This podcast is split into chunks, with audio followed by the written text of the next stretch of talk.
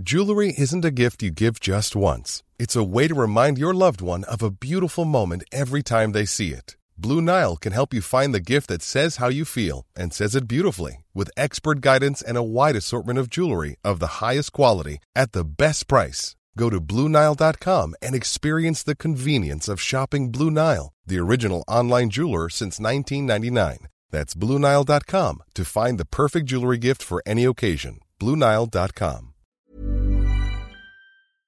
Justin, don't you love having a clean set of balls? Do we mean footballs? No, I mean my testicles. Justin, when I used to trim little Ryan, it was a risky job. My shaver would often cut me, and so the whole experience was rather unpleasant. Is it similar for you? Yeah, I know what you mean. It's usually quite uncomfortable. Well, it doesn't have to be this way, because Manscaped have now launched in the UK. They are the ball shaving specialists. I've had a go on one of their trimmers, and it is a dream. It's designed specifically with your balls in mind. That means less accidents and a much smoother shave.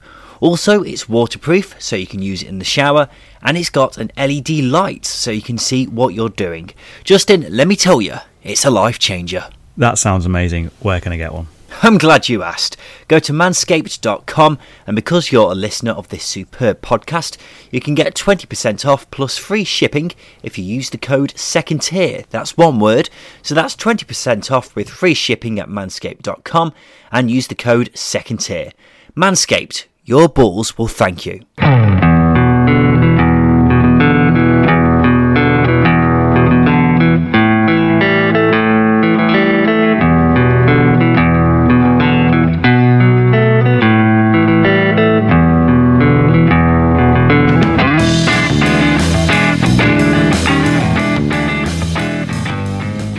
Hello and welcome to the second tier podcast. I'm Ryan Dilks and I'm joined by the lockdown 2 to my lockdown 1.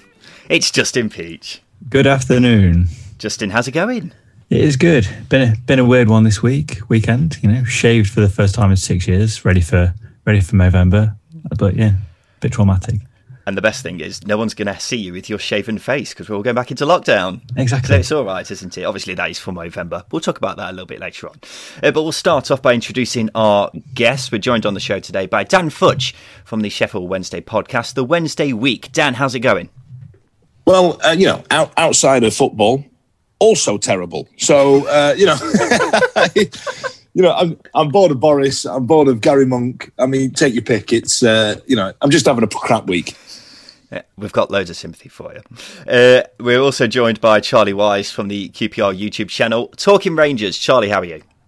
I'm very well, thank you. Uh, just about as well as he can be. But saying that, we just beat Cardiff, which was an absolute shock. So, um, yeah, still kind of enjoying that one. Let that one kind of sink in, as I definitely did not see that one coming. Yeah, we'll get on to that game in just a sec. We'll start off with uh, your game, Dan, because Wednesday we're the first side to lose to Wycombe Wanderers this season uh, for losing 1 0. Uh, Dan, what did you make of this game? Well, I think we are the first team to lose to Wycombe in the championship ever.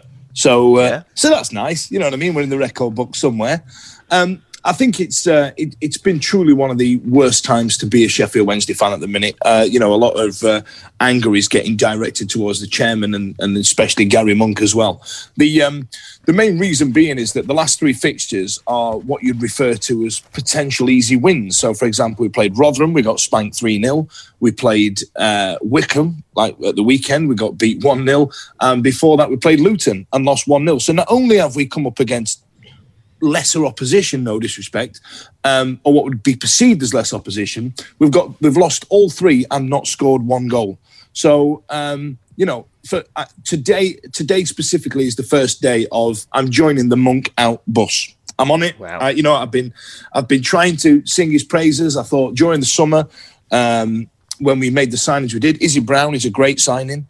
Um, you know, che, Chey Dunkley is a, a, great signing. You know, we, have had we've had some really good recruitment, but for some reason it's just not gelling. And I've decided it's because Garry Monk has the personality of a potato.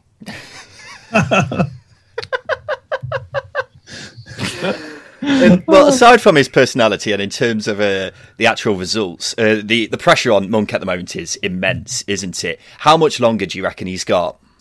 Well, this, this is it. It's, it's, starting to turn into what you refer to as that type of Steve Kean figure. I don't even remember when when Venky's mm. were at Blackburn and, and Steve Kean had a stay of execution for months and months and years, didn't he? I, and, and I think it just seems to be like that.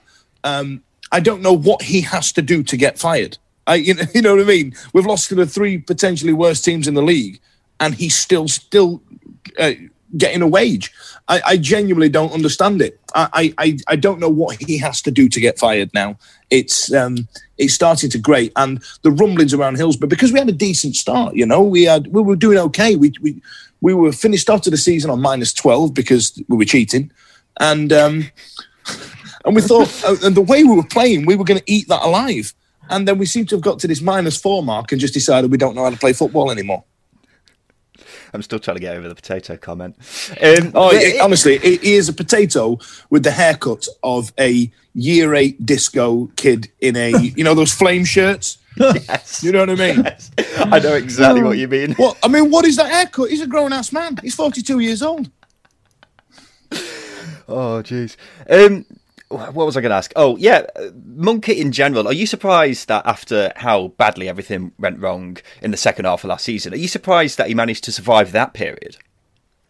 I, I, am actually. The, the last game I went to before lockdown, it was turned out to be our last game. We got absolutely torn apart by Brentford. It was a spineless, awful display, and we got beat 5 0. And I remember, I think the fourth one went in, and I remember going, "Well, that's me. See you, lads." And I just got on the train and left. And I thought, I'm, honestly, I've got better things to spend my money on. And then when the lockdown, when the season recommenced after lockdown, there was um, there was a couple of results that we picked up. We beat Bristol City, um, and I thought, "Oh wow, okay, it's starting to cohese." And uh, and then we we limped through the last part of the season. Then we got slapped with a 12 point deduction, which you know wasn't Monk's fault.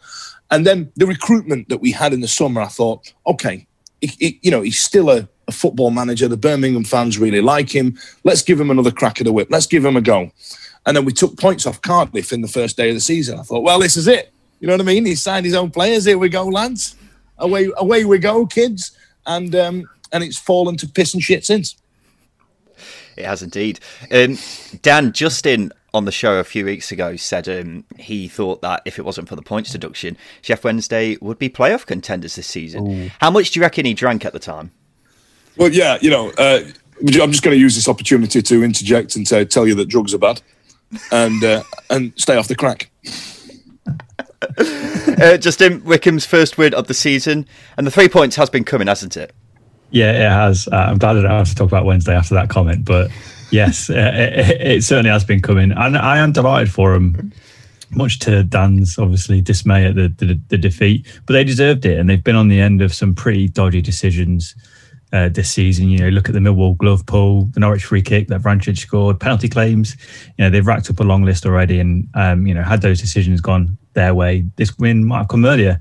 Um, but the win's no fluke either. You know, they've they've taken three, 33 shots uh, on goal in the last three games compared to the 23 in the previous three, or the three before those three. Um, they've been creating more, more dangerous on breaks, and the threat level has just increased massively. So it, it's been coming. Unfortunately, Wycombe boss Gareth Ainsworth missed this game because he was having back surgery, which is quite sad. Uh, but how much? It's a shame he wasn't having as an haircut. Do you know what I mean? If, if, if it's going to be, I mean, who has the worst haircut in football? Is it Garry Monk or Gareth Ainsworth?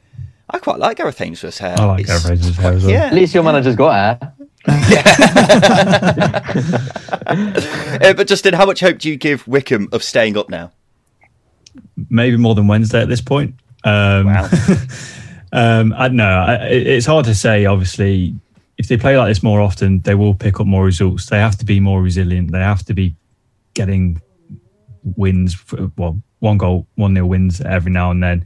Um, it is going to be a long old season for them, but if they get to January within sight of um, 21st, 22nd place, then you know the things will be looking up for them. Yeah. Charlie, I got you on this week because I thought we'd be talking about Mark Warburton being under pressure at QPR, but they beat Cardiff 3 2, which has ruined that. Curse you, Warburton, for delivering results. But what a game this was, Charlie. Yeah, it was. Um, bit of a spectacle. I mean, the first half we looked we looked pretty, we looked pretty good. It was very surprising how well we started. I mean, saying that though, the last couple of games we have started very well. We do normally take the take the game to the opponent. But we just seem to always lose our way after about 20, 30 minutes.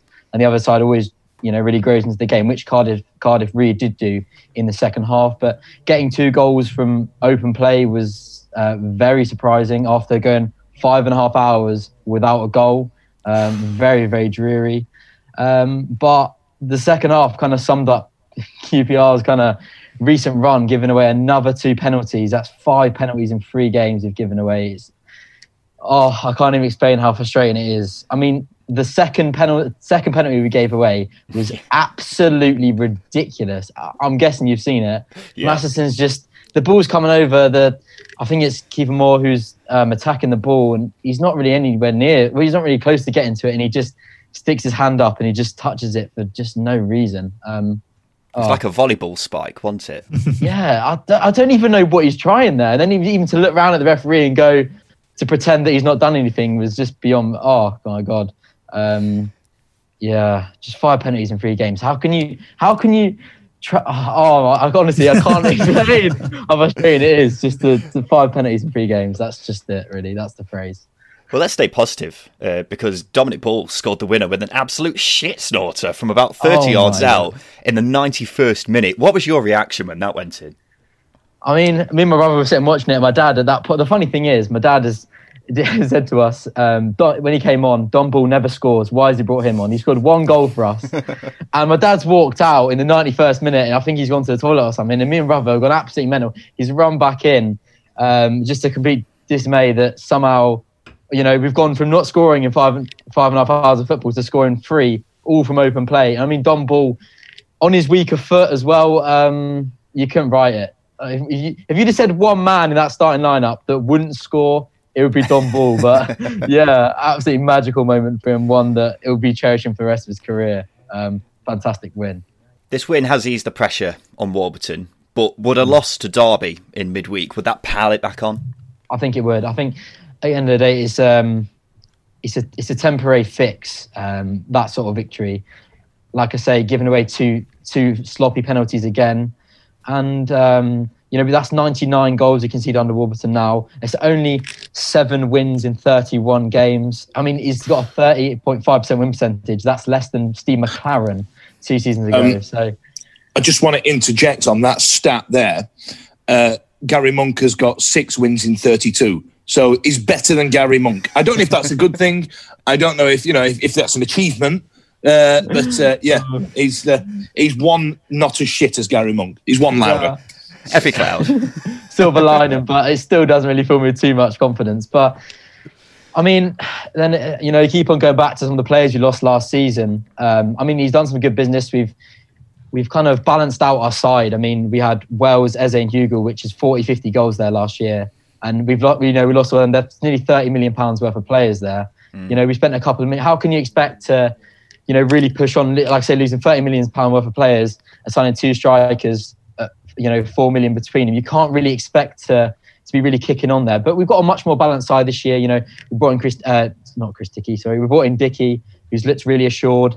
Um, and a really good addition at the back. And I think De Dieng has been a fantastic introduction to our side because last year Lumley and Kelly were so subpar and shipped so many goals that um, cost us in so many games. So yeah, to have Dieng and Dickie, it's really tightened us up at the back. Um, like I say, a more well balanced side. Um, you know, you brought in Carroll, Adomah, which is a good signing, Chris Willock. So yeah, it, we need some. We need a more well rounded team. So you know, I'm not sure how much longer Warburton will be at the club. There is a lot of pressure on his back. But I mean, I ran a poll the other day, and it was still coming back fairly even as the Wolves in and out. But um, yeah, he's got to really kick on now. And I'd like to say, I think a defeat against Derby, the, the pressure is back on him. So um, he's got to try and string some results back together. Yeah, just quickly on Cardiff, Justin, no wins in four for them now. Uh, concern is growing in the Welsh capital. How concerned are you? I think I'm starting to look more concerned now. Um, they look so weak defensively. The first goal, Chair was free at the back post. Second goal came as free from Chair's cross. It's not the team we saw in the final weeks of last season. You know, they've gone behind again um, yesterday, which is the sixth time in nine games they've gone behind. It's not just a back four issue. For me, the midfield has lacked a lot of bite recently. Um, and the goals against QPR showed that Vaulks was done by Chair. Good skill, but very he was quite flat-footed. Um, oh, Vaulks was, on, and that, uh, come on, that was class. That was class. it, it, was it was class, but it, it, could have been avoided. And, and um, with with Dominic Ball's goal as well, um, Pack was really flat-footed for the second ball, which allowed Dom Ball the space to to hit it. It's not good enough for a side who are one of the more of a, one of the more significant spenders in the league. Yeah, there seems to be a lot of optimism from Cardiff fans about how good they'll be when Lee Tomlin and Harry Wilson are fully fit. Tomlin was on the bench here and Wilson not included, but he should be back soon. Dan and Charlie, thanks for now. We'll come back to you both a bit later on when we play Simon Grayson's Hateful Eight. But for now, me and Justin are flying around the grounds, and we shall start off with one of the shocks of the of the season so far, as out of form Coventry beat top of the table Reading three two. Joining us once again from the Coventry podcast, Knee Lamptey, is Jerry Crone. Jerry, did you see this result coming? Uh, funnily enough, one of the guys on our podcast did sort of call it. Um, from a tactical standpoint, they're much more the sort of team that we wanted to play. They didn't push our back line very hard. They hadn't got a terribly high tempo which is what we have sort of over the last year or so liked playing against. But obviously, their immense quality and brilliant start didn't go in our favour. But ultimately, yeah, we were all good. Yeah, I put this result down to a Mark Robins masterclass. Would you agree with that? I think uh, if I was to be a bit churlish, I would say that if you were going to put this down to being a Mark Robins masterclass, you'd have to put most of the terrible results we've had recently down to Mark Robins' um, horror shows. I think the truth is somewhere slightly in between. He did change things ever so slightly. He put Max Biamou up front, who was playing in non-league a couple of years ago or three years ago. Um, he helped the ball stick up front a little bit better, which had been a problem of ours over the last few games. So you've got to give him credit for that. Biamou didn't have an incredible game, but the, ultimately the sort of tactical shift did help us significantly. Um, the biggest thing in terms of the, the impact on the game was world class hatchet man Gustavo Hamer re- returning to the side and causing the kind of physical violence havoc that we've really missed from him since he was um, well suspended for violent conduct, obviously. Yeah, Hamer's quickly becoming one of my favourite players in the Championship because despite him being quite clearly a very talented player, he also looks like he's going to get sent off in every game. But it's exciting to watch, isn't it? I described him on Friday night as playing like he was playing five-a-side in a Uruguayan prison. He's just he's a lunatic and it's underpinned by the fact that he's brilliant so actually his dynamism and mobility in midfield and the sort of no pun intended, stamp that he puts on a game is massive. So he's able to tie the sort of the two lots of midfielders that we play, the sort of the two more defensive and the two more attacking. He ties them together. He links everything together nicely. But he's such a character on the pitch that it's a shame that we're only going to get to see him play maybe nine games this season because he'll be suspended for the rest of them. I don't have much experience in a Uruguayan prison, but I'll take your word for it, Jerry. Uh, just finally, you have had a fairly poor run of results recently, just two wins so far this season. But are you confident you'll be able to use this as a springboard for better things? I think I might have said last time uh, when we did this that it's going to be the next sort of six games that will tell everything. Two of those have gone. One of them was a kind of quite a dismal performance against very plain looking Middlesbrough side then actually it wasn't that dismal in a performance, but we did just we did throw it away right at the end when we didn't need to. Then a very good performance against the best team in the division obviously gives us hope. Really, it's three of the next four that are the real ones. We've got Watford in that run, but I expect that that's going to be difficult. So not much to read into that. But Nottingham Forest, Birmingham, and Cardiff are three teams that you'd hope you would get at least a win and a draw. Maybe I mean if you've got any hope of staying in the division you'd expect that a win and a draw would be totally necessary from that. I would say if we don't win any of those three, we might be looking at a very long, difficult season. Cheers, Jerry. That is Jerry Crone from the Knee Lamptey podcast. Justin, even though I've been criticising Reading recently, I didn't expect to see this result. It was, um, yeah, it was one of those that just comes out of the blue. But I think when you when you watch the game back, you you know all the things that Reading have been good at they they didn't do, and the things that they haven't been so good at, they did. So they conceded a lot of space with shots. You know that that final goal that Rafael went straight, straight through his hands. That happened. That wouldn't have happened a couple of weeks or, or, or in the week because they're restricting teams, um, restricting team space and shots, um, and then they created a lot more chances than they have done in previous weeks. So yeah, a bit of a weird one, but you know I think it gives them a lot of a lot of points to sort of draw back on than it would have had they won a, another game. Yeah, it was actually really poor from Rafael for two of the goals, wasn't it? The second yeah. one, he parried straight into the path of Matt Godden, was it? Mm-hmm. And then um, the third one, the winner, I have no idea what I was doing. He's straight through. Yeah, yeah. yeah, he was just straight down the middle of the goal, and he's just parried it into the net. It was really poor from him, considering he's one of the best goalkeepers in the league as well. Really, uh, but whether Coventry continue to improve in the next couple of games before the international break, we'll have to wait and see. As Jerry mentioned just a second ago, having Gustavo Hamer back is massive for them. Yeah. Um, I've had loads of people tweeting me saying I must be very smug after predicting Reading's downfall, but I'm not because it is just one loss. And I think Reading fans have got to remember that. It's the following games which are more important now for Paunovic's side. How they respond to a poor result like this and whether they let it get to them. As previously mentioned, they have got tricky games coming up in, in November, starting off at Preston in midweek. Unfortunately for them, Preston aren't at home. So that's not ideal to start with. Uh, another shock from this weekend came in the game at Oakwell as Watford lost 1 0 to Barnsley. Ben Aiton is from the Watford podcast Voices of the Vic. Not a great result for the Hornets, Ben. Yeah, was wasn't great. Um, not not a good performance again from us. Uh, we struggled against Wycombe. Um, Tuesday night with a 1 1 draw and then went to Barnsley looking for a reaction. But unfortunately, no reaction from us again. Um, very slow, um, getting overrun in midfield. Um, Barnsley caught us out with a high press. Wilmot um, misplayed the pass to Capoue. Capoue was a bit too slow to react, and Alex Mowatt did what Alex Mowatt does best, just stuck it in the top corner. And after that, Barnsley put everyone behind the ball pretty much, and we just struggled to break them down. Um, we had a few half chances, but that's another game that's gone by where we've not had a shot on target. We said on the show in midweek that the players have got to take the blame here because there's some big names in this Watford squad. But I've seen quite a few Watford fans saying Ivic is to blame. Who, which side of the fence are you on? Yeah, I, have seen the same. I've seen a lot of people put blame on Ivic, um, but I, am not having that. I do think the players need to step up. Um, some Premier League players that have came down, they've just not performed. Um, Chalobah's been bang average this season. Capoue, he's still getting fully fit. Um, Cleverley, he's got work rate, but it doesn't really offer much creativity. I think once we change our formation, um, Ivic is uh, preferred formation is 4-3-3, but he's reluctant to play it until we actually get a left back in. Um, so we're actually looking at the free agent market at the moment. The other option is, is Adam Masina, who was our left back last season, but he's out injured to J- January. So I think once we've got some more first team players back, we, we're going to improve going forward. But until then, I think it's we're going to stick to this 3-5-2 and we're just lacking the creativity going forward and we haven't got that recognised number nine striker at the moment either.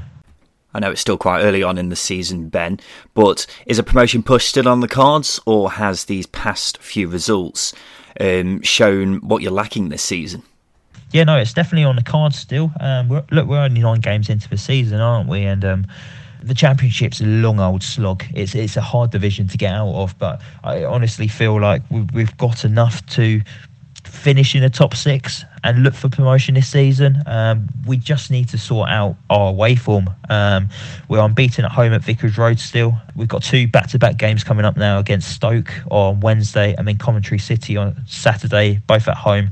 I think we can pick up results in those games. It's just sorting out that away form, and I, I, think we can do that. I think once we've got the likes of Andre Gray starting games, Troy Deeney back, Parisio back, we're going to have that firepower, which is actually going to win games. Because at the moment we, we, have lost to Barnsley by one goal to nil. We had a lot of possession. Um, we was getting into final third, but just not really having that poacher in the six yard box. Uh, I, I, fully expect once we've got that striker in the six yard box, we're going to be putting these chances away, and that's when we're going to be turning these one 0 uh, defeats or one one draws into two three one victories.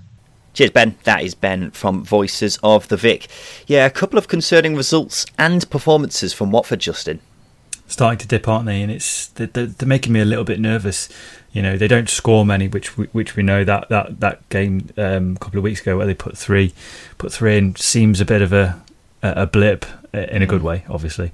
Um, but yeah, they went behind here and it they didn't get back into the game. It's the same against Reading a few weeks ago. Have they got enough in their in their team to to get back into games just to go goal down? I'm not sure. They still got Deeney, Will Hughes, and Andre Gray to come back, so that might change things up a bit. Uh, a bit, but I'm just I'm just not sure when they go behind. Yeah, they've got they, have got loads of talent in this squad, haven't they? Mm. They really have. It's just about getting the most out of them, and that's Ivic's real problem at the moment. Uh, but full credit to Valérien Ismaël and Barnsley, though. Alex Mowatt's goal here.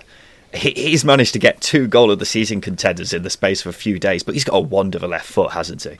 He has, and it's just going to be a show reel at the end of the season for his goals, isn't it? I'm. I mean, I am surprised that nobody came in. You know, I think had COVID not happened, I think Woodrow and Mowatt would have had bids come in, sizable bids come in, because they're two very good players who should be playing for team competing in a top six because they have the ability. But then again, we've said under Struber, Barnsley had that potential to get there. Whether or not they get there under Ismaël is is another thing. But more games like this, they're unbeaten in five now, which is a good run of form, and um, they're, they're, keeping you know they're keeping teams out. They're doing a lot better, uh, and under Ismaël they can get a bit of form going to get out of the relegation battle that they might have been in a few weeks ago. Yeah, I think Ismaël is doing the job we expected Struber to do, really, isn't he? Because we thought Barnsley could be mid-table this season with Struber in charge, but Ismaël has taken over, and it's been a very impressive start. Just quickly on Mowatt, who you mentioned a second ago, I think he's out of contract at the end of the season, so he might very well attract a bit of interest there. Um, but yeah, Barnsley got Cardiff and Derby up next before the international break. Two very winnable games. It's got to be said. Mm. Preston 1, Birmingham 2. Preston lose at home again. The only side in the EFL not to have a point at home this season. Joining us now from the Preston podcast from the Finney is Jimmy Atkinson. Jimmy, we'll start off with the positives. What a fucking goal from Jayden Stockley. Hiya, chaps. Hope you're all keeping well. Um, yeah, some strike by the big fella yesterday. Um, after not scoring in our first four games of the season, it was some way to get off the mark. Um, shame we didn't really follow it up later on in the first half and in the second half, and ultimately succumbed to our fifth defeat in a row in the league at home, which is a little bit concerning now. Yeah, the contrast between the home and away form for Preston this season is just bizarre. Can you offer any explanation why their home form has been so bad? I think, to be honest with you, the teams that are coming to Deepdale have got a really solid defensive structure you look at Birmingham yesterday, very difficult to break down. Millwall, the same, um, made us play in our half of the pitch, playing quite a, a high screen. So teams are coming to Deepdale with a plan, and we're just lacking that little bit of creativity, which is probably amplified by the fact that we've only made two signings in the past 12 months in Emil Riis, um, a 22 year old from Denmark, and Scott Sinclair last January, um, who probably still hasn't hit the heights that we might have expected so far. So I think it's a mix of the teams we've played as well. I'd expect four of the five teams that we've played at home to finish in and around the top six. I think you've got to look at the opposition that we have faced and then you look at it and contrast it with our away form and it's chalk and cheese, you know, going to places like Brentford and getting a 4 2 win. It seems to be that when teams come at us, we seem to be able to pick them off a little bit easier. But when teams are coming to Deepdale, they're sitting in and finally, is Alex Neil under pressure? I've seen a few Preston fans not particularly happy with the start to this season. It's tough to say, to be honest. Um, for me, I think if you've lost five home games in a row, then you're going to feel some sort of pressure. Overall, over the past 20 games, we're picking up on average only a point a game, which I think that puts a pressure on us in itself. We've not really hit the heights that we had at the start of last season since lockdown. Um, I think I worked out today about the 16th or 17th best team in the league since lockdown commenced in terms of points per game. So, is he under pressure? I think we'll know more after these next two games. Um, if we don't pick up points away at Reading and Rotherham this week, stranger things have happened in football, and I really like the manager. Uh, I think he's been a breath of fresh air since he's arrived. The football has been generally good. However, if you can't get results, then it might be the time for a change. Cheers, Jimmy. That's Jimmy from the Finney podcast. Um, Justin, do you think Alex Neil is under pressure? Yeah, I, I think he is. But I said it in the week. I think the I think this team's going to finish around mid-table. The the results are starting to show that sort of form. They don't have enough in the final third, and they're conceding a lot of chances and goals. It's it's not it's not looking like a team that could finish in the top six at the moment. Um, it, it, should be better. They've got a good squad, but unfortunately, it's just not quite happening. They dipped last season, and that seems to have had an impact this season. Hmm. The thing I'd say is, look, they might get two results from the next two games because they're away for a start, which helps in Preston's case at the moment. Uh, but they've got Reading, who I'm sceptical about, and Rotherham, who are relegation candidates. But the thing I'm worried about is, based on how things have gone so far, this looks like it's going to be another season where Preston miss out on the playoffs. And there are at least nine teams who are more likely to finish in the top six than them this season. I think that's fair to say. So the thing I'd be asking is, are Preston progressing at the moment under Alex Neil? And I'd say no they're just kind of floating in the same position um, that they've been in for the past few seasons now. And I understand that with everything that's been going on with Corona, maybe gambling and getting getting another manager in isn't the best way forwards. But I do wonder if another manager will be able to take this side to the next level because it is a talented side as well. Uh, but two wins in two now for Birmingham. Their results before this week were getting a bit concerning, but this is obviously a lot better, isn't it? it's a step in the right direction. Again, it's you know they've scored more in the last two games than they had all season. For example, it's as I said, it's a step in the right direction. And to score in the first few minutes of a game is is sure to boost the confidence for a team that have been pretty lackluster going forward. Um, and as we've mentioned, you know Birmingham they're, they're good defensively, so if they score more goals, there's no reason why they can't start to climb the table because they are so good defensively, or they have been under Karanka. Um, they can be better in, in both ends, but it's certainly a step in the step step forward for them. In terms of goals conceded, they've been good defensively, but I still think they concede quite a few chances, which yeah, is a concern. Yeah, it could be a, could be a lot better. Um, but I'll get into that in a sec. Young Aussie lad Riley McGree scored on his debut. He's only 21. He's one to keep an eye on. The player I want to highlight is Mikel San Jose, who's come in in these last few games, and I think he could be the dog's bollocks this season, Justin. Because for those who aren't aware of who he is, we're talking about someone who was playing for the Spanish national team four years ago and regularly for Athletic Bilbao. So he's got great pedigree, and it's only been small doses of him that I've seen so far. But boy, oh boy, he looks the real deal. He made five chances on Saturday while playing at centre back. Hmm. How does that even make sense? yeah, but his experience and quality will be so important to an Aitor Karanka side who rely on defensive stability. Last season, one of their big weak spots was at centre back, and with San Jose there, he massively strengthens them. Massively. Um, Norwich have got four wins in five after beating Bristol City 3 1. Teemu Pukki with a brace. Jacob Robinson is from Canary Cast. Jacob, there were some beautiful goals in here, weren't there? yeah, each goal was beautiful. It was very reminiscent of the um, the, the title season, and everyone was just back to their best yesterday. Marco Stiepermann, Emi Buendia, even Placheta played well um, his second start, and Teemu Pukki, of course, finishing his two chances. It was just Bristol City made it easy at times. They didn't they didn't really press us in the in the key areas, but you know, when Marco and Emi are fully on it, they're, they're two of the best creative players in the league. And Teemu Pukki, we all know when, when he's got a chance, he'll finish it if he's full of confidence. Yeah, it was it was brilliant to see us back to our fluent best, and hopefully continues on for the next few games. Yeah, the thing we've been saying on the show recently is that even though Norwich were unbeaten in four prior to this game, they haven't been the most convincing performances. Would you agree with that? Yeah, we've been saying that on our own pod ourselves. You know, the, the, last minute winners have been great, but it's just not been clicking fully yet, which is brilliant to see considering, well, we've got 13 points from the last 15. We're, we're not even clicking at 100% yet, and we're still as well fourth in the league. So you're thinking, wow, when we do click, the, the, the league should be worried. Yeah. Yesterday, the performance was, was so much better. You could see the confidence coming back. I think we kind of forget how that awful, awful run last season kind of uh, really derailed the confidence of the team, and that's what Daniel Farke's system needs. It needs confidence play, confident players taking the ball in tight areas, pay, playing the the difficult passes, which could be intercepted. But you know what? When they do work, Teemu Pukki gets through and scores, like we saw with Stiepermann ball, Stiepermann's ball and Sorensen's ball yesterday. The confidence is getting there now, and I fear for for the teams coming up playing against us and Jacob Buendia, who you mentioned just a second ago. It seems like now the speculation around his future has gone. It seems like he is really starting to get going. How deadly could he be at this level? Yeah, he is. He was yesterday absolutely fantastic, and by far the best creative player in the championship. There's no shadow of a doubt. He's, he's Premier League quality playing in the championship. The only thing he's missing is goals. And as you can see yesterday, the finish was brilliant. But he did miss one against earlier in the game, a hit Dan Bent in the face, but he should still be scoring. That's all he's missing. He's quite flamboyant, so yeah, he does throw his arms up in the air and can get himself sent off. So that and not score enough goals is, is the reason he's said. I, I still can't believe it. I think every Norwich fan is kind of praying to the gods of how on earth we've kept him because he's just so far too good for this level. It, he doesn't really even have to try, and he's still outperforming every single player on the pitch. Um, in, in answer to your question, how good could he be?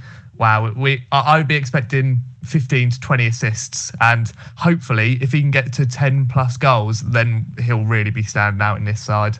Cheers, Jacob. That is Jacob from Canarycast. Justin much more convincing performance from Daniel Farke's side.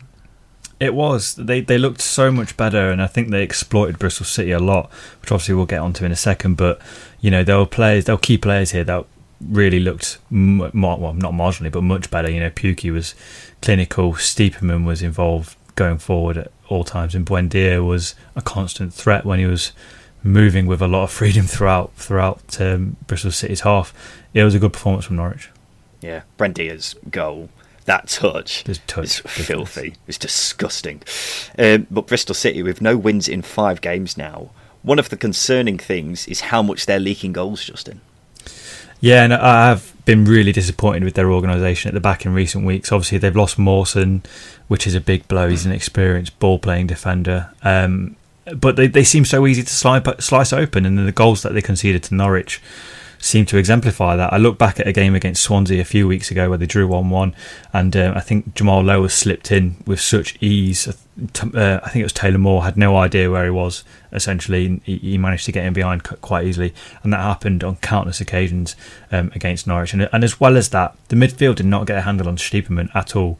Like, Stiepermann seemed to run the show. You know, he, he seemed to be able to drop deep and um, be able to pick passes out, and he slipped Pukki in. I think it was his second or first goal. It was a it was a gorgeous pass. Um, but that's how easy it was for them. And uh, going back to the defence, I'm not totally convinced by Taylor Moore. They're going to have to play him at the moment, but it might work for them going back to a four rather than a three. Um, but if they improve defensively, they'll be fine. But they've conceded nine in the last six, which is you know quite a considerable amount compared to what it was in the first four games. But when you get so many yep. many injuries, you have to adjust because they're not even creating as many chances as they were in the first first group of games. As I said, big big improvement needed uh, from the Robins. Yeah, it was just three direct balls, wasn't it? That exactly undone them each time. Uh, Nahki Wells' penalty pretty much summed up the afternoon. Went for a Panenka, sent it right over the bar.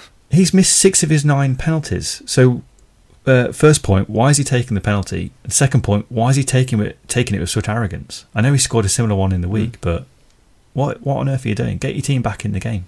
Just you wouldn't, you wouldn't expect it from him you won't expect it from him either, would you? Because he's one of the best finishers in the league. So very clinical, why he, yeah. why he struggles with penalties, no idea.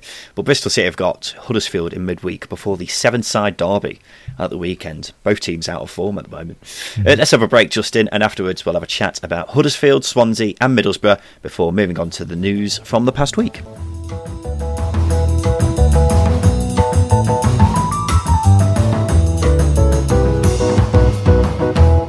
It's a little known fact that when Justin and I record these shows, nine times out of ten we're wearing a classic football shirt from years gone by. And where do we get them from? classicfootballshirts.co.uk. In fact, as I record this, I'm wearing my PSG shirt with Thiago Silva on the back. Alternatively, I could have worn my Juventus shirt, Dortmund shirt, Blackburn shirt. I could go on. We're big fans of classic football shirts here because they offer you classic football shirts at a great price. And it's not just shirts either. Oh no, dear listener.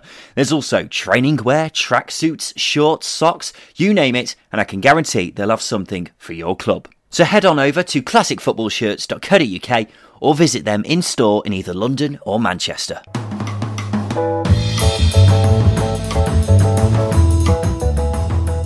Welcome back to the second tier podcast. Millwall nil, Huddersfield three. Another surprise result from this weekend.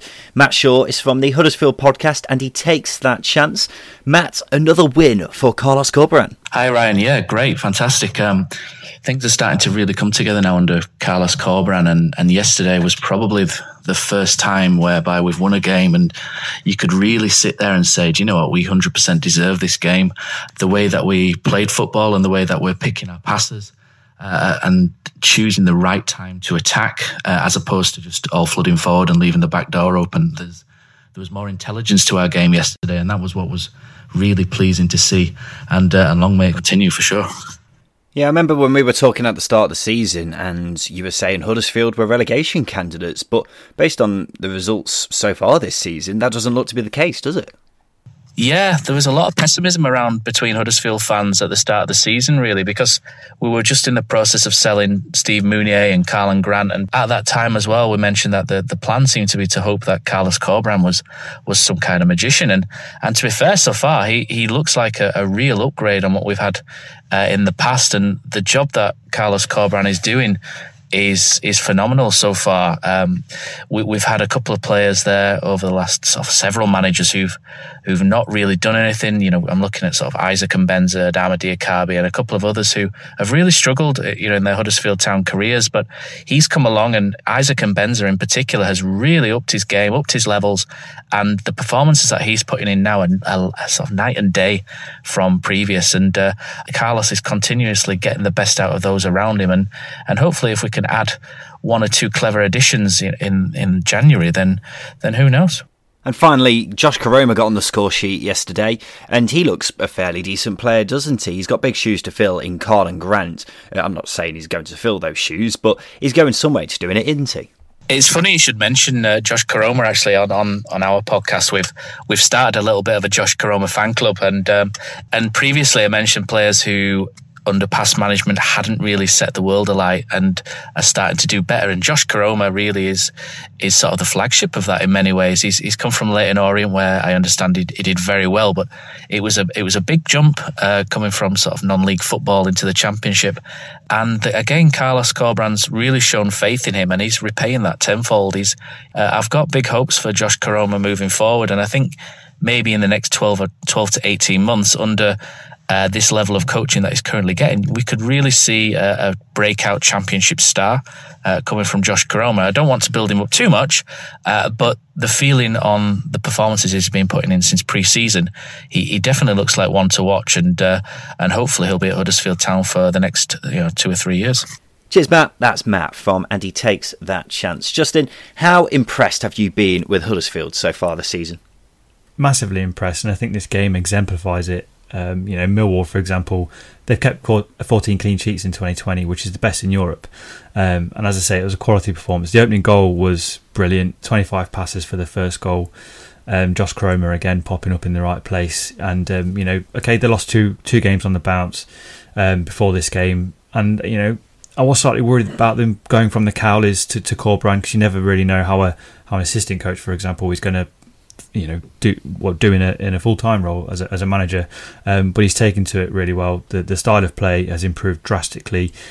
Um, he's getting a lot out of the players that you wouldn't have thought you could get out of this group of players, but he seems to be going in the right direction. You think with a little bit of investment, they could challenge higher up the table. Um, but I love what Corberán is doing, and he, as I said, he's getting the best out of some forgotten players that, that were at the club yeah, I raised my concerns about um, Huddersfield in midweek, and that was because of them going forwards. Um, but they've gone and scored three here against one of the most defensively organised sides in the division. So, but a really disappointing performance from Millwall. In fairness, the scoreline might have flattered Huddersfield a bit, uh, but Gary Rowett's side didn't create too much. And they seem to be missing Kenneth Zohore, who I think picked up an injury. Um, amazing that he's only just come into the team and they're already missing him. Uh, but Bartosz Białkowski also had a bit of a mare with the second goal where he palmed it up in the air and it just he just ended up lobbing himself really. Just one point on Millwall. It's worth yeah, I'd say it's worth pointing out that their coaching staff are decimated. yeah, so well, they're, they're, uh, down to bare bones that end. So you say that, but they won in midweek, didn't they? so it, it, didn't affect them too much then. But um, I, I, don't really know how much of an impact that really has because Gary Rowett's still in charge of the side, isn't he? He's just doing it from a mobile phone. Uh, but Swansea up to second after beating Blackburn 2 0. Ben Cabango and Andre Ayew with the goals. A comfortable win for Swansea. It was, and they kept the the league's well, one of the league's most dangerous strikers out him quiet. You know, they were very organised out of possession, and they really they are starting to pick up form. It's two wins into uh, and two clean sheets on the on the bounce after a bit of a stumble earlier in the month. And you know, we said I think this Swansea side, and we said it before, they can quietly quietly go about it. You know, they're not making necessarily big waves. They're just trotting along really, really nicely. And you know, Steve Cooper's really start. We're starting to see what we needed. Well, last season really. Yeah, I think you're spot on. Um, we keep saying Swansea looks so good, and unlike some of the teams near the top, their performances have reflected their results. And I see no no reason why Swansea couldn't stay there because they're solid at the back, even without Joe Rodon. And going forwards, they're creating chances and putting them away, which is always going to happen as long as you've got someone like Andre Ayew in your side. If he were to get injured, then I'd be a bit concerned because they've got loads of depth elsewhere in the squad um, not as much up front, um, but I think they can maintain their form if they do pick up injuries elsewhere. It was shown on Saturday because Matt Grimes was he's one of their best players and he was being given a rest and they still won. Plus, it helps when Steve Cooper's a great coach as well. But I, I genuinely do think Swansea will finish at least in the playoffs this season, but I would not rule out them going maybe even one further. But from a Blackburn perspective, their deadly attack was silenced by a sturdy Swansea defence. Uh, one win from six for them now, despite how exciting they've been this season. And the side they've got next is the form team in the Championship at the moment, Justin. That's Middlesbrough, who continued their great run with a 1 0 win over Forest. Neil Warnock's boys continue to pump out those results. At what point, Justin, do we start talking about them as playoff contenders? it's, it's really hard to say because they, I said it in the week, they look completely different under Warnock. Um, I mentioned he's getting best the best out of players, and one of the players I want to highlight is George Saville. I thought he was brilliant um, mm. against Forest. His assist was, was lovely, and he's becoming a bit more of an all round midfielder. Cause before I thought it was a bit of a ball winner, a bit untidy, but again in the week he showed good feet for the Jed Spence goal, and again today with the assist, really good ball in for Marvin Johnson. Um, but you know no one, no one has put more more more than one goal past Borough this season. They're defensively organised and they're starting to create more and more chances to put away. So, you know, that's a very good combination for a team looking to get high up the table. So, when do we start talking about them being promotion contenders? Could be soon. I'd say with a Warnock side, you can never really rule it exactly. out, can you? Yeah. Um, it's still early on in the season, but they definitely want to keep an eye on, aren't they? If they man- if they yeah. continue to maintain this form, then my God, they could be one hell of a force. Uh, but Forest, things haven't really got going yet under Chris Hughton, have they? Just one win so far. For you, Justin, have there been signs that results are going to get better soon? Yes and no. It's okay. it's it, um you know it's a bit of a mixed bag. You know it's quite easy to look at the squad and go there's too many players, but I think that is one of the things hindering Hughton for a new manager to come into a club the, the the one thing you want is a fairly streamlined squad so you can start to pick out what your best side is, what your best squad is in Forest's instance. And I imagine it's quite hard when you've got four left backs on the on the books, when you've got um, 123 um, centre defensive midfielders on the books as well. Um, but the, the, areas that they are sort of lacking depth in is, for example, up front they've got Taylor and Grabban, who are very similar style strikers, and then you look in um, in centre attacking midfield. Is there anybody? I don't think there is. Carvalho was the man there. He's, he's, well, he's now Freeman, haven't they? Yeah, well, they've got Freeman, but he's not really used Freeman. Um, Lolley and Ameobi have played there, and they're not necessarily that great there. But they need to start to pick up wins fast under Hughton, otherwise this season is going to be a very expensive write-off. I think the big worry for me is under the final days of Lamouchi. They were creating chances, but not putting them away in the last couple of games, they've not even really been creating chances. Mm-hmm. So it's something that Chris Hughton really needs to get a stranglehold on soon. Coventry and Wycombe just before the international break, so a chance for improvement with those two games. You'd have thought. Uh, Luton nil, Brentford three. Scoreline tells the story here. This is one of those games where Brentford were on fire, putting away their chances, and when they do that, they're a joy to watch, aren't they? You do, they are, and you, as an opposition, when Brentford are in that mood, it's like oh crap. You just go, you literally just go, you just sigh and go, crap, what are we doing here? Because, you know, eh, the goals that they scored, Canos um, cutting it back, I know it was cleared out to Henry, but it was they sliced him open that easily. And you know when you know things are going with you when even like David Raya, for example, his distribution was great because we saw him. He played in um, and Mbeumo at one point just from a long kick. And when things are going that well for you, it's going to be a tough day. But Brentford were brilliant. Toney Toney made it nine in nine, for example. And Mbeumo, his run for the second goal was quality. We're starting to see a little bit more of this Brentford team come out of their, their shell because they've stuttered again, um, and you just need to get rid of that inconsistency that creeps into their form in the early stages of seasons that ultimately stops them be, from becoming an automatic promotion team. The scary thing is their backup striker, Marcus Forss, has got four goals this season. He's the fourth top scorer in the league, and he's not even started a game yet. Yeah, his his minutes per goal is 28, so it's unbelievable. It's very good. Uh, I mean, uh, he he was scoring goals for fun for Wimbledon last season, Monty, but never really got a look in for when he came back to Brentford last season. Got injured yeah, he did get injured, so that obviously doesn't help. But the fact that they've got two strikers who are red hot at the moment, uh, obviously, is a positive. Luton just one win in five for them. They've got Rotherham in, in midweek, which looks a massive game for both sides. Speaking of Rotherham, they lost 1 0 away at Stoke. The highlight of this game was Rotherham striker Freddie Ladapo, who dribbled past four players, was one on one with the goalkeeper, and slipped flat on his arse. Stoke up to eighth with this win. Uh, Bournemouth won, Derby won. Bournemouth now the only side still unbeaten in the whole of the EFL after Reading lost. And uh, from a Derby perspective, it was a good point, but their attentions have been turned by matters off the pitch, which we'll go on to make, shortly. I just want to make a really important point okay. about this game.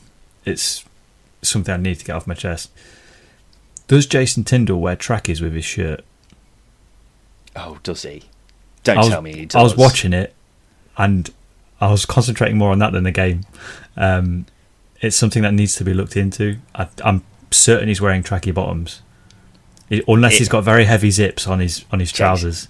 Jason, that is shocking. I, we'll have to investigate there uh, to see if that is the case, but we'll uh, bring you an update in midweek, listeners, on this shocking scandal that's been unearthed.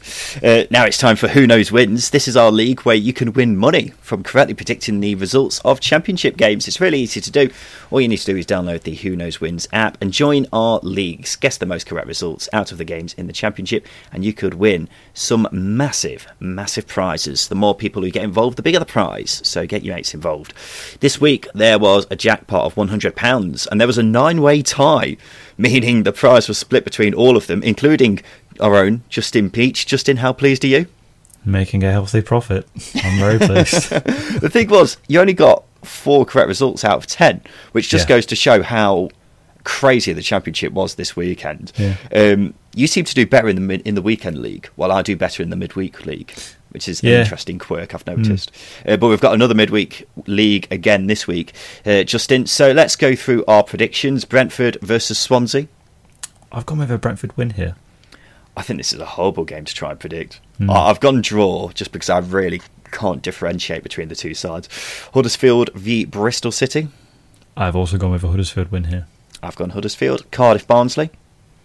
Uh, I've gone with a draw. I've gone Cardiff. I'm keeping the faith. Uh, Forest v Coventry. I've gone with a Forest win. I've gone with a Coventry win. I'm thinking mm. they might be able to continue this run of form. Reading v Preston. Uh, Reading. I've gone Preston. Disagreeing a lot here, Justin. I, ah. I, just think Preston's away form is too ridiculous to ignore. And uh, Watford versus Stoke.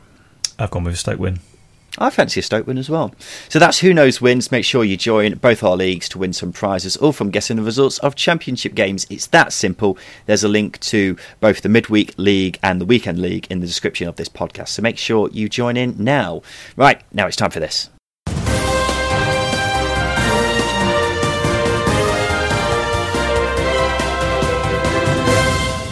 Yes, it's time for the news. And despite the national lockdown announced on Saturday night, EFL competitions will be able to continue as scheduled. Good news, Justin.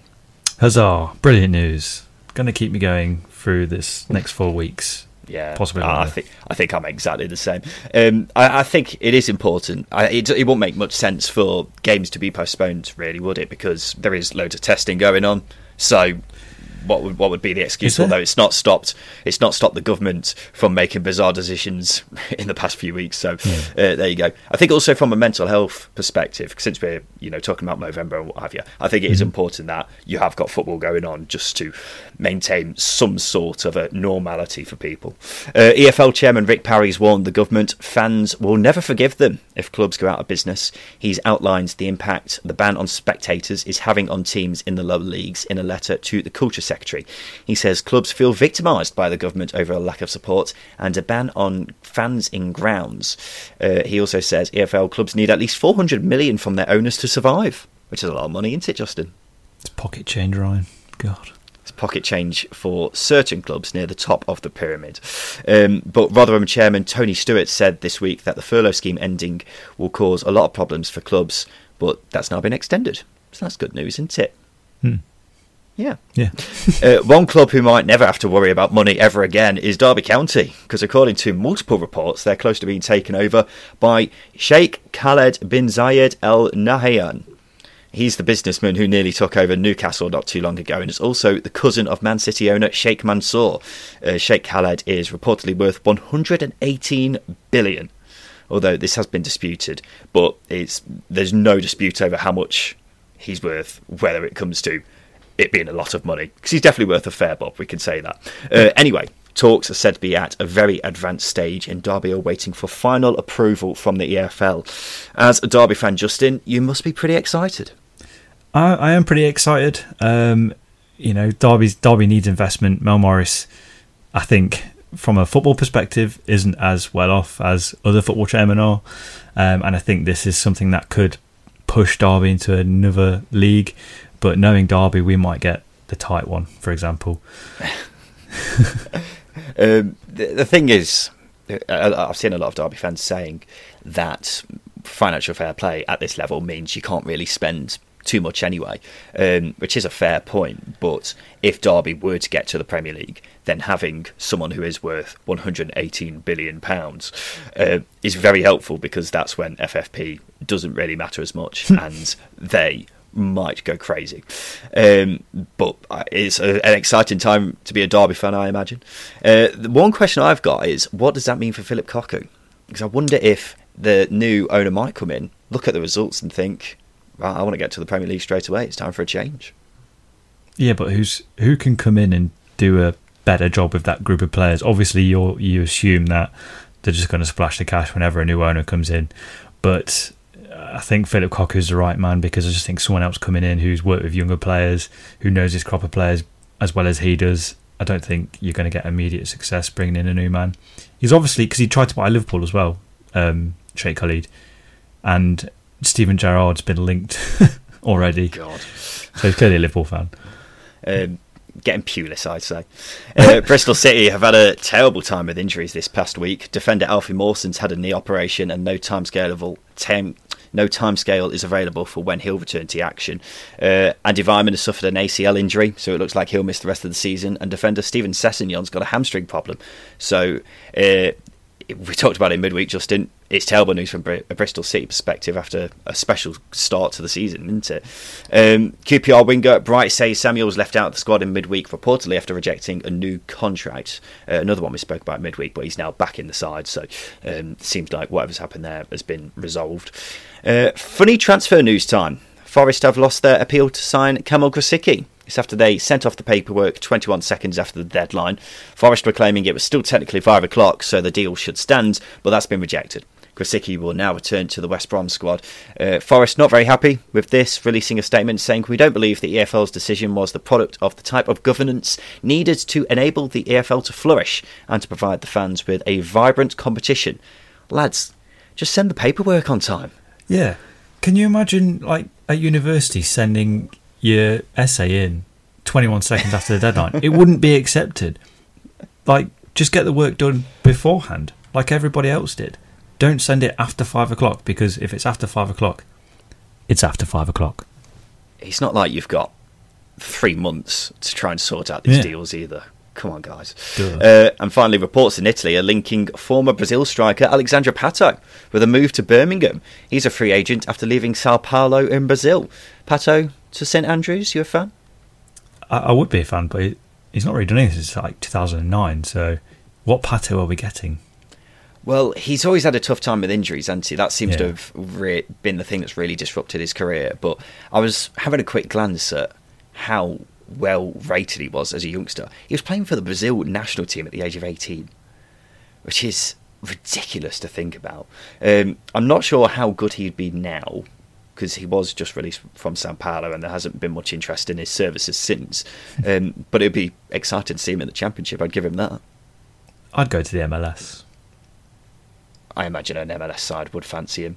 I mean, he was in China not too long ago, and they didn't want him either. So yeah. there you go. Right, let's do some polls, Justin. So at the start of the show on our Twitter, we asked you three questions that we just wanted to get your thoughts on. Have a look on our Twitter uh, at Second Tier Pod each Sunday to get involved. So the first question was: Do Swansea have a realistic chance of automatic promotion this season? Yes or no? Justin, which way are you going? I'm going yes. I'm also going yes, but our listeners are very split. 50 50 this was. Ooh. They could not call it. Uh, can Wycombe stay up this season? That's a tough one. Um, no. I would say no as well. This one was a lot more straightforward. Our listeners agreed with us. 71% say Wycombe cannot stay up this season.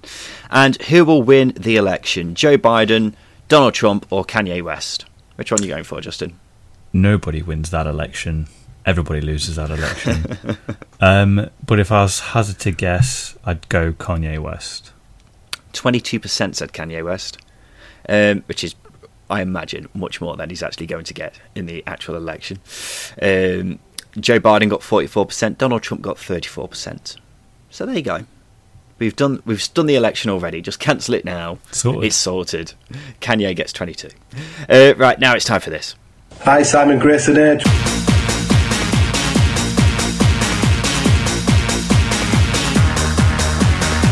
So this is Simon Grayson's Hateful Eight. Welcome back to the show, Dan Fudge from the Wednesday Week podcast and Charlie Wise from the QPR YouTube channel, Talking Rangers.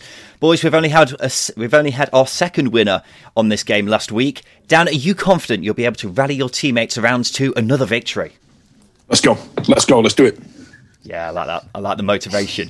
Uh, so I'm going to ask the chaps here to name eight of a certain subject, and all they've got to do is work together to name all eight. So, for example, if I were to say name the eight smallest stadiums in the championship, and Justin would say Kenilworth Road, that's one down, and Charlie would say Dean Court, that's another down. But if Dan were to say Wembley, then he'd be out. So what you need to do, chaps, is give me all eight answers without all of you being eliminated. Is that clear?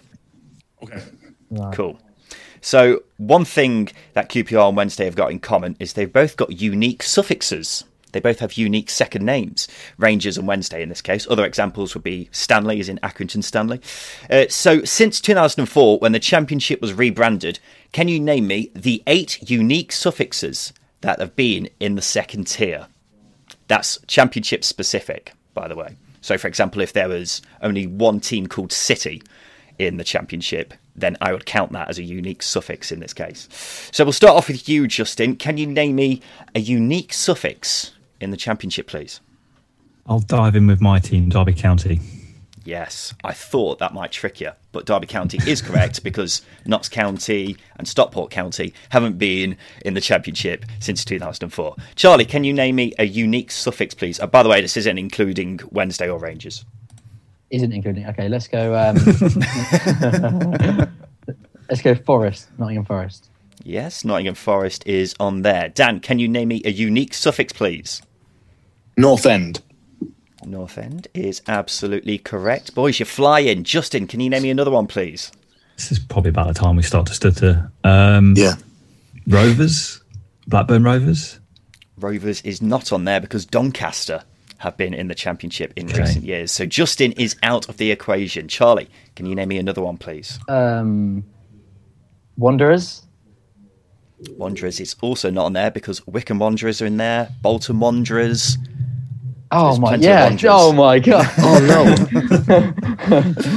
this, this, has all gone downhill oh, very no. quickly. Dan, it's all on your shoulders, mate. I can think of two but I okay. don't know if they've been in the championship. I've got a memory like a sieve in my old age. And I, I was going to go with either Port Vale or Crewe Alexandra. And I don't know if either of those teams have been in the have been in the championship. Um, Crewe. Let's go with Alexandra. Crewe Alexandra is on there. They were in the championship 2005, off top of my head, I think. So just in there. You've got four more to go. So good luck. Dan, it's you. Oh, it's me, isn't it? Yeah, we're yeah. both out. Oh, sorry. Yeah, let's go with Port Vale then. Unfortunately, Port Vale is not correct. Port Vale have not been in the championships since 2004. That means, chaps, you've all lost to Simon Grayson's ah, rubbish. I thought you'd absolutely ah. fly through that. To be fair, uh, the other ones you could have said were Aston Villa. Was, was Leeds United? Did that would that count as well? Yeah, I was going to go with United, but uh, No, that just seems United. ridiculous. You got Sheffield United as well, haven't you? Roll the room. Uh, Crystal Oh, Palace. God, shocking. Absolutely. Crystal. Palace was another Palace, one. God's sake, yeah. MK Dons. MK Dons have been in Dons. recently. And Plymouth Argyle were the other one. Oh, Guile. It's so weird how your mind goes blank. You know, Yeah. if I'd have got an, an hour on that, I'd, I'd give you another 50. It- it's the pressure. It's the pressure of Simon Oh. Grayson's hateful eight. It gets to people. It just destroys you. Anyway, chaps, you've fallen foul, but don't worry. You're not the first to fall foul to Simon Grayson's hateful eight this season.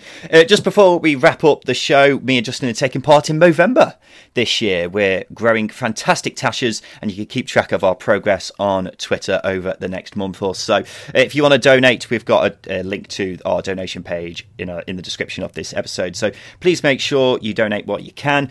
Otherwise, Charlie Wise from Talking Rangers, thank you for your time today. No problem at all. Thanks for having me on, lads. Dan Fudge from the Wednesday Week, thank you for your time today. My pleasure. This has been the Second Tier Podcast. We'll be back again on Thursday. I've been Ryan Dilks. I'm Justin Peach. Thank you for listening.